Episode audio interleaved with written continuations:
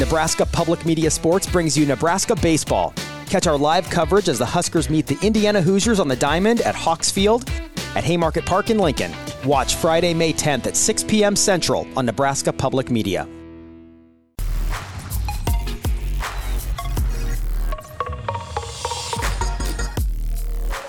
You're listening to Hurrdat Sports Radio.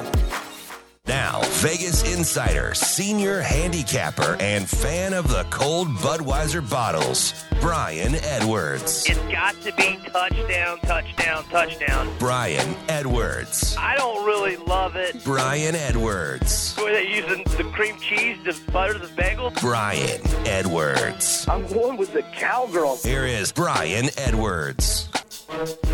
Wrapping up hour number two here on Hurrdat Sports Radio, AM 590, ESPN Omaha, ESPN Tri Cities. You can also see us on Twitter, Facebook, and YouTube.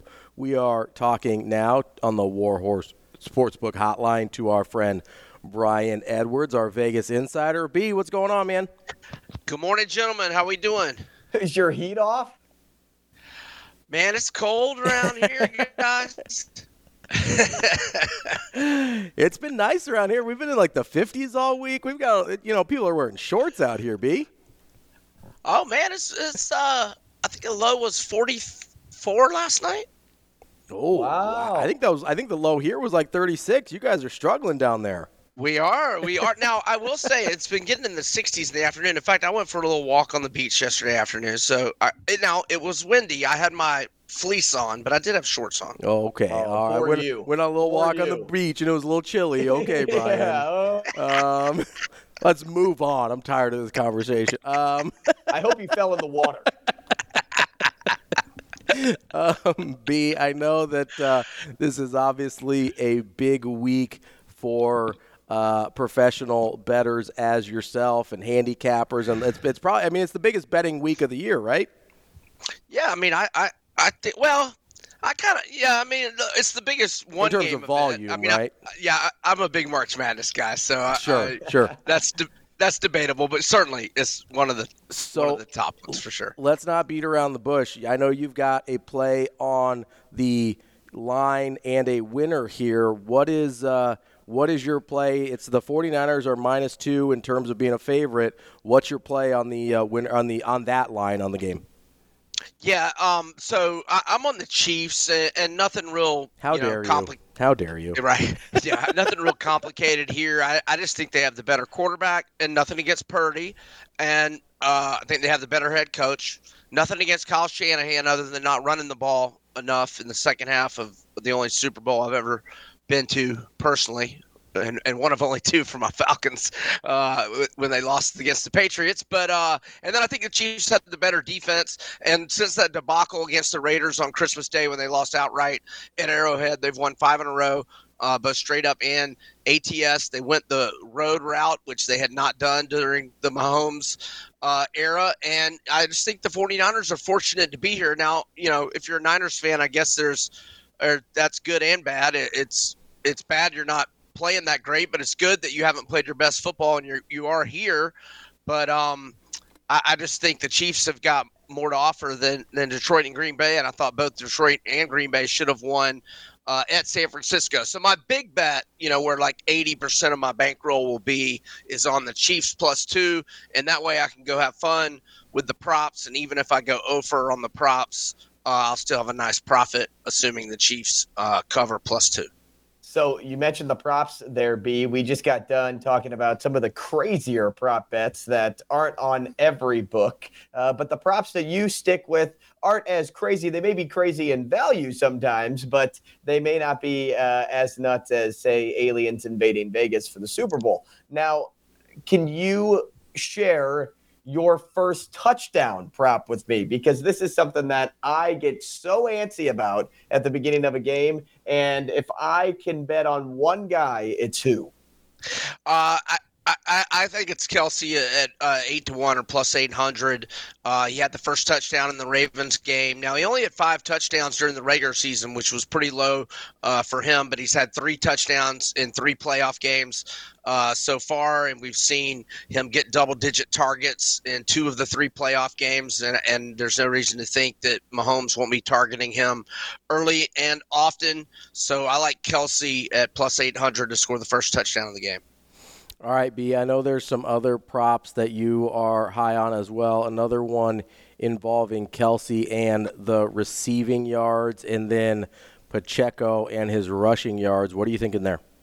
Yeah, so I'm gonna go over 71 and a half on Kelce. It may be a little bit higher, um, 72 and a half or 73 and a half. Um, now I actually haven't even looked since uh, yesterday afternoon, uh, but hopefully you can get it there in the low 70s on him. I like Pacheco to go over 67 and a half rushing yards. Last three games he's had 97, 89, and 130.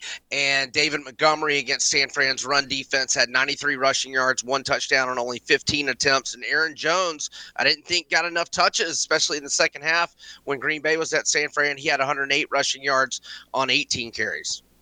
Now, B, um, as as we kind of look across like all prop bets, you know some of the some of the crazier ones are kind of the Super Bowl squares that you can you can come across, and those are more for like a you know I'm just going to put a flyer of uh, of something out there for for money reasons. But what kind of led you? down the Pacheco road more than say the McCaffrey road?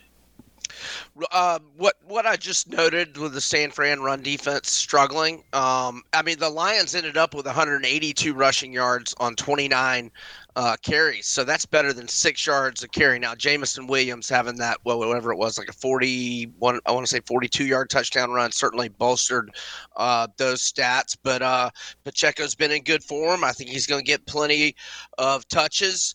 And I think the two weeks off helped him. You know, he was kind of dinged up here late in the year. I mean, still producing uh, the last three games 97, 89, and 130. But uh, I think the extra week off probably, you know, helped him health wise. Uh, B, you've got a some. I thought Andrew was going to talk to you about this one because he loves punter. Well, he loves kickers. I assumed that love extended to punters as well. But you've actually got a punting prop in here, which I don't think I've ever talked to anyone about a punting prop before. So I cede the floor to you. What? How did you come up with this one? Well, Tommy Townsend's a Gator, so maybe his name just kind of caught my eye. So uh, I will concede that. But uh, so his uh, so the, his shortest punt of the game. Uh, the total's 38 and a half and i'm going to go over 38 and a half i think our only concern is a pooch type punt mm. uh, but even you know even at midfield if he gets it to the 11 yard line or, or, or more inside of that uh, even we'd be still be good there. He's averaged 47.1 yards per punt in the playoffs, uh, and has only had um, uh, 3.3 punts per game, and he was around that same number in the uh, regular season uh, when he averaged 46.1 yards per punt. So uh, nothing crazy, uh, uh, you know, brain wise going on here, other than he averages more, and I'm hoping if he has a pooch, it doesn't uh, it doesn't kill us. Got to get one now, of those friendly rolls. Got to get a yes, friendly roll. Yes. yes. Got to have that thing roll down the field. Now, B, I know it's not listed on here, but a bet that I know a lot of people love to place is MVP, like predicting the MVP for both teams. So if you had to just like, you know, put your money where, where your mouth is for this game, if the Chiefs won, if the 49ers won, who would you bet to be the MVP in both of those scenarios? Well, uh, I was looking, I'm pulling it up now. I was looking at um, FanDuel the other day, and Mahomes was plus 140, and now he's plus 150. Now, I looked at other books, he was not that generous.